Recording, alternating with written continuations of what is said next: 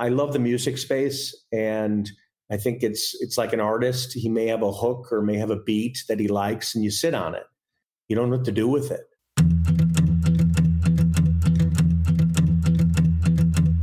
I'm your host, Dave Knox, and this is Predicting the Turn, a show that helps business leaders meet their industry's inevitable disruption head on. Welcome to another episode of Predicting the Turn. Today, we're going to sit down with Brett Berish, who's the founder and CEO of Sovereign Brands. Brett, welcome to the show. Dave, thank you so much for having me on. Looking forward to this conversation. Hey, it's my pleasure. So, I want to start with just a little bit of an overview of Sovereign. Can you talk about, you know, what led you to launch the business and what was the first brand you introduced to the market? well, 30 years of not just not knowing what I wanted to do and finally making the decision one day 22 years ago that I wanted to I always wanted to be in the liquor space. My dad was in the liquor business.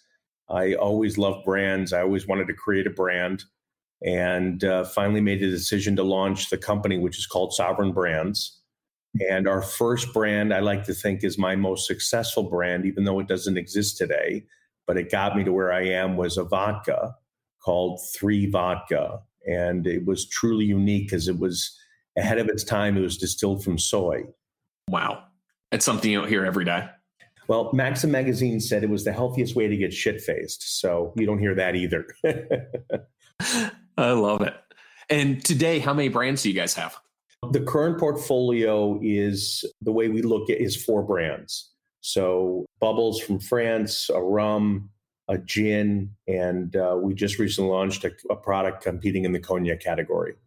So, you know, the last year during COVID has been a really weird one for the liquor space. On one hand, you had all of your partners in the bars and restaurants closed. The other hand, you saw an explosion of, you know, at home liquor and kind of a, an embrace there. How did you guys think about your marketing strategy to really drive the business over the last year with that change in the in the mix? I'm so proud of the way we handled things. And I think I'm learning what company strategy and philosophy and you know what's your ethos. And what i'm realizing about our company is we're problem solvers. We dig right in. We run at issues. And that's what it was for us. So for us, it was don't wait for things to change, don't sit back. It was go at it. And I think we did everything right in the sense of we wanted to be there for our accounts. How can we help them? How can we drive traffic to them? How can we get the consumer to do whether it's online orders or curbside pickup or delivery? How do we help them? For the distributors, the same thing. You know, I think we were probably the first ones to start integrating Zoom calls and online calls with our accounts and with our distributors in telling them and showing them our assets. So creating assets for accounts, showcasing, you know, for Instagram and social media, give them the tools because they don't have it. That no one had it. No one, no one was doing social media to drive traffic. And that's what we were doing on an everyday basis. And I think it truly, one, it, it shows we were, we were supportive of the trade, and two, it helped our brands. When you look at the sovereign portfolio, I think one of the really unique things is not just the products and how you think about the unique positioning of each product, but the go to market strategy with working with big name talent and the entertainment industry as a whole. What led you to kind of think about bringing in the celebrity side and which of who have been your partners for the brands? Well, it's interesting when the go-to strategy for us is is a feel. If you ask me, you know, my rum, Bumbu, we have big plans and we have big aspirations. How do we get there is going to depend on what happens the day we showcase the brand. So, with Bumbu as an example, we didn't know if this was going to be on premise brand, off premise brand. Where's it going to sell? So we kind of let it go. We just that's we re, we just release a brand and then we'll figure it out. And it, it doesn't sound corporate. It's not, but it works for us. It's the same thing when it comes to the relationships we have with if they're a brand ambassador, a celebrity, or DJ, uh, someone in the sports world. it's the same thing. We don't start that way. We're not bringing talent on day one because I don't know what the brand is yet. We learn about people and they share with us their experience with our brand, and it's very organic. I want to be associated with people who love our industry, who love socializing, who love drinking, who are supportive of the brand. I don't want to force a brand on anybody. And, you know, if Lil Wayne drinks champagne, why should he be drinking rum? I don't want to force it. So it's got to be natural for us. And that that's what's always worked for us. So you mentioned the crossover of the different types of champagne versus a rum. When you think about marketing your brands, do you market them individually or do you market as a as a family of brands? Both. So they're all individual brands. They all have their own stories to tell, where they're made, how they're produced, what's special about them, the uniqueness. They all have their own audiences. So, again, going back to Bumbu, our rum, it's in 70 countries today. We do more business outside the US than the US. Our biggest, biggest single market in the world is Canada, yet no one from my company has ever been to Canada yet. But that shows the power of a brand. It's working, uh, it's word of mouth the difference today is we're learning that, wow, our brands fit together, they go together. And that to me is an asset that we're now using to share our brand story with with a different consumer, a sister consumer. So if you love Bumbu, you're going to love McQueen. You got to try this gin. It's unlike anything else. If you love McQueen, oh, you got to try our our sparkling from France, Belaire. This is going to be amazing. If you love Belaire, you got to try Villon. So we're doing something which I think is unique is, and I think most companies can't do, is we're sharing the stories with our sister brands, and we're able to leverage that for more consumers. Because at the end of the day, I have a view that, especially on the luxury side of brands, they go together, they work together. So that's something new for us. So when you think about the the history of the the business, over the years you've had instances that you've sold some of your most successful brands and you know to reinvest into the future. What led you to the choice to say an ace of spades that was better outside the portfolio than staying within? It's the hardest decision I've ever made. It's the worst decision I ever made. It was also the best decision. It's like selling a child. I didn't want to do it, but we weren't a company that raised outside money. We it's we've controlled our own kind of destiny and we didn't have the resources. So as an example, Bumbu. Bumbu was a brand that was created, you know, 12, 13 years ago. It just sat on my shelf because I didn't have the capital to launch it. Villon, another brand, same thing. Our gin, same thing. So for us, it was okay, if we sold this, now we have capital and now I can do three, four, five, six, and other brands. And that's exactly what happened. So, on one hand, I love it to death. I think it's amazing. I support the hell out of it, Ace of Spades. On the other hand, it, it, it made us stronger. I can do all these other brands for the first time. So, unfortunately or fortunately, it's how we got here. Well, that's a great lesson for other entrepreneurs that think about what's the right strategy and maybe raising money is the only way they think they can go build their business. Yeah, it's it's a you know I've been you know, I was at a conference once and the speaking about brand building and the person who spoke before me was I think the founder of uh, or one of the founders of uh, Casper, the bed company, which was this I guess unicorn company. And they just in one year they had raised billions of dollars and they're global and all that. I don't know how to do that. I don't. I have no idea you know, I, I it's my money. It's it's how am I going to spend it? What are my resources? And I just have to keep going. Getting up the ladder was our view, or that's how we've done it. Just kind of, it's a slow roll, but it's worked. Talent is a big part of predicting the turn. And as we talk about talent, I wanted to mention one of our sponsors, Hunt Club. Imagine the power of the best marketers in the world helping you to find your next marketing leader. That's the power of Hunt Club.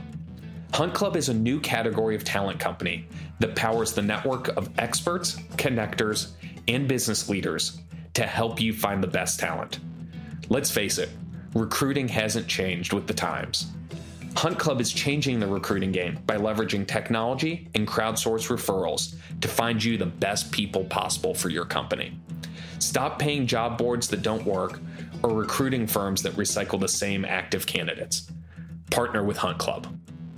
You mentioned there that you were at a conference speaking about branding, and also earlier that a lot of your brands you kind of let to see what the consumer embraced and where mm-hmm. things went.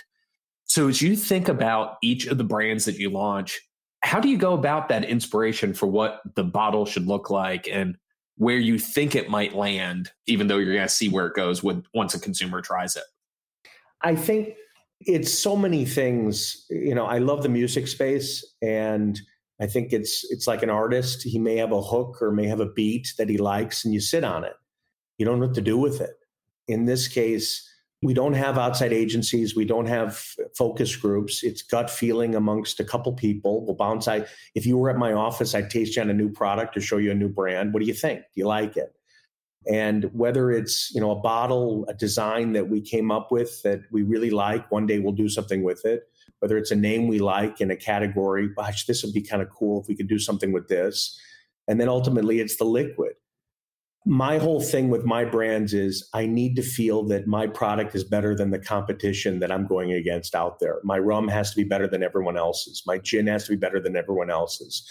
So it's putting all that together. And if my gin is better, if my package is better, if my name is better, if the story is better, I can launch a brand. If I don't have one of those things, I can't do it. I don't have the confidence that I think I need to be able to share with the consumer or the trade what's happening. But what, what's neat is it's all gut. It's truly gut. It's a gut feeling of what we like. I hope what I like is what the consumer is going to like. So you mentioned that Bumbu kind of sat on the shelf for 12 years. What was that inspiration that originally sparked when you were looking at that business back in the day?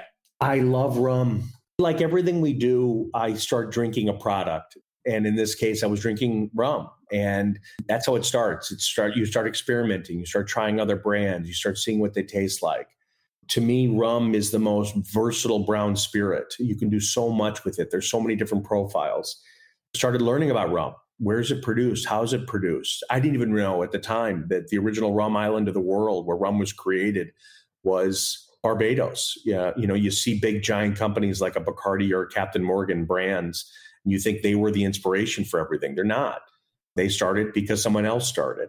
Then the name Bumbu, it came because if, if you go back to the 14th century, merchants who traveled the West Indies didn't like the taste of the traditional rum. It was grog, and they would start adding their own flavors to it and blending it. And that was the original craft. And they referred to that as Bumbu. And we wanted to bring that back to life that story, that inspiration, that craftiness. And uh, we ended up in Barbados. And in Barbados, you don't have to filter the water. It's a, the island acts as a natural aquifer, and water is critical to rum and the f- profile we wanted. So it all kind of works together. And that was Bumbu or the X on the bottle. You know, to me, it reminds me of the, the pirate who's searching for the treasure the big long cork, if you look at it, it's probably the longest cork in the industry. I wanted something where it felt like you pull it out with your teeth. Every little bit, nook and cranny matters to us because it's storytelling. We want that authenticity with our brands. So, when you think about that storytelling and that authenticity, um, your family's been in the the liquor industry for a long time, for you know decades, if you will. What do you think's happened with the evolution of the industry and where's it headed when it comes to that authenticity and that storytelling and connecting with consumers? It's funny. I wish my dad was here to listen to that. I think you like to think things change. I don't think things change. I think, you know, the big companies are, you know, my dad ran a big giant company and they didn't have huge budgets and his whole inspiration was new products new new products keep evolving the industry. And i think I, that's where i get my ideas this uh, idea of uh, you know creating new things. I think it's hard to turn that chip that giant ship in a different direction. I think you know a lot of times it's not just our industry it's any industry. You are afraid to make the decision. You need other people to make the decisions. You need other people and other companies to give you the confidence that what you're doing is right. And at the end of the day, It's the little entrepreneur who trusts his instincts that just goes after it. And that that's the part that I like. I want to be the guy who, you know, if the shit hits the fan, it's my fault. If it doesn't work, it's my fault. I want the burden of that. Once I lose that, then I'm nervous. Then it's if consensus is is is is the process, then I think that's a scary proposition. Then then I'm now part of the big corporate side. So pull that thread a little bit more, you know, you talked about your inspiration of your your dad for the business and it, thinking about innovation. We hinted at it earlier that one of the really innovative ways that Sovereign goes to market is with the music industry. You know, you put your brands at the the center of culture. How have you done that with things like clothing collaborations and being featured in museums and all of that? We're not a transaction company. If something's hot, it scares me. Everything we do is, uh, as I said earlier, is organic. What that means is it's starting a dialogue with somebody. So no matter how big or small, you know, to Trap Museum in Atlanta, which is this really cool space that, that's dedicated to the music space or hip hop, someone started a dialogue. They love what we do. We love what they do. Let's go try it. Someone I just saw online, somebody shared with me a baseball cap company called Hood, which makes these dope ass baseball caps. And we like it. They get what we do. We like what they do. And now we're buying hats with from them. It's not a partnership, but they're they're getting our support because we're putting our names on their hats and we're buying them. But those are the little things. Sometimes it can be one big thing that moves the needle. Sometimes it's lots of little things. I can tell you honestly, just the concept of us as a company, music or one artist makes a brand. I can tell you 99, 99 other artists who had brands that didn't work. So, or celebrities or sports people or personalities. To me, it's finding like minded people who we connect at a level of we both get something out of this. This works for both of us because we're both inspired by each of our spaces. That works for me. So if you look the year ahead, what are you most excited about for Sovereign? Oh, so many things. I love what we're doing. Our company is growing. We're hiring. I love the fact that we're hiring lots of people were let off in the, the, the on-premise space of our, our industry our new brands. We launched Villon, which is our newest product, which is competing, as I said, in the cognac category. It's Remy and Hennessy Courvoisier, which I, I think our product is better. I think our taste is better. I think our profile is better. We just launched a line extension on Belaire, which is called Belaire Blue. The industry is in an uproar over it. It's completely different and unique. We just launched a new brand on Bumbu, which is called Bumbu Cream, it just got the highest rating in the of the, the cream based products from wine enthusiasts. And it's crazy to say, as well as we're doing, I'm I get more excited about the stuff that doesn't exist yet. We've got three, four, five, six new brands and new categories, all at the premium level, where we firmly believe our product is better. And now I'm excited because I want to share that with our consumers, new consumers who don't even know who we are, to our existing consumers who know each of our individual brands. Well, Brett, it's been wonderful hearing the story of what you built with Sovereign, and you know nothing better than an entrepreneur that is pushing the industry to make that change that you uh, you talked about earlier. So, thank you for everything you've done. Thanks for having me on, and for everybody in in in wanting to start a company. Trust your gut because that's why you're doing this. Those are true words. Thanks so much for listening. If you like the show, hit that rating and make sure to subscribe so you don't miss a single episode. And for more resources, head over to predictingtheturn.com.